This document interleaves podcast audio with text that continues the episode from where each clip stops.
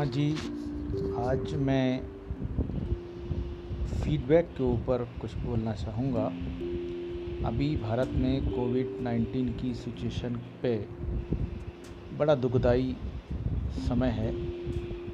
तमाम मज़दूरों अपने अपने घरों को वापस जा चुके हैं और तमाम रास्ते में हैं। ये देख के दिल बहुत दुखी है कि अपने ही देश में लोगों को खाने को रोटी नहीं है रहने को घर नहीं है। इस पे एक चीज़ पे ध्यान मेरा गया कि गवर्नमेंट की नीयत भी ठीक है, वो चाहते हैं कि सब लोग पहुँच जाएँ। लाखों लोगों को स्पेशल ट्रेन से पहुँचाया गया, बसों से पहुँचाया गया, लेकिन उसके बाद भी लाखों लोग पड़े हुए हैं, जिनको नहीं पहुँचाया सकता। हमें लगता है कि ये हमारा एक फीडबैक सिस्टम का फेल्योर है।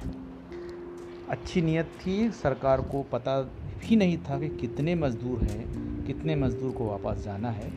ये एक बहुत बड़ा फीडबैक का फेलोर है और हमारे सिस्टम में लोग फीडबैक सही नहीं देते हैं। इसका ये रिज़ल्ट है। लोग अपना चेहरा चमकाने में लगे रहते हैं, जिसकी वजह से गवर्नमेंट को और आम पब्लिक को तकलीफ़ होती है। ऐसी स्थिति केवल सरकार में नहीं है, ऐसी स्थिति कॉरपोरेट में भी है। कॉरपोरेट में भी आप देखेंगे कि फीडबैक कुछ ऐसा दिया जाता है जिससे कि इंडिविजुअल व्यक्ति का चेहरा चमके और उस गलत फीडबैक की वजह से कॉरपोरेट की पॉलिसी भी फेल हो जाती है। फीडबैक तो सिस्टम अच्छा होना चाहिए अथेंटिक होना चाहिए और उसको अथेंटिक है नहीं, ये चेक करना भी किंग का और जो भी कॉरपोरेट का हेड है या सरकार का हेड है, उसकी ज़रूरत है। देखिए, मैं एक छोटा सा एग्ज़ाम्पल देना चाहूँगा कि भगवान श्री राम ने जब उनको लगा कि उनको फीडबैक प्रॉपर और सही तरीके से नहीं मिला तो उन्होंने खुद जाके पब्लिक में पता किया कि उनके बारे में, उनके परिवार के बारे में जनता क्या चाहती है, क्या सोचती है। और जब वो प्रॉपर फीडबैक सही फीडबैक मिला, उसके बेस पे उन्होंने सीता जी को वनवास पे भेजा।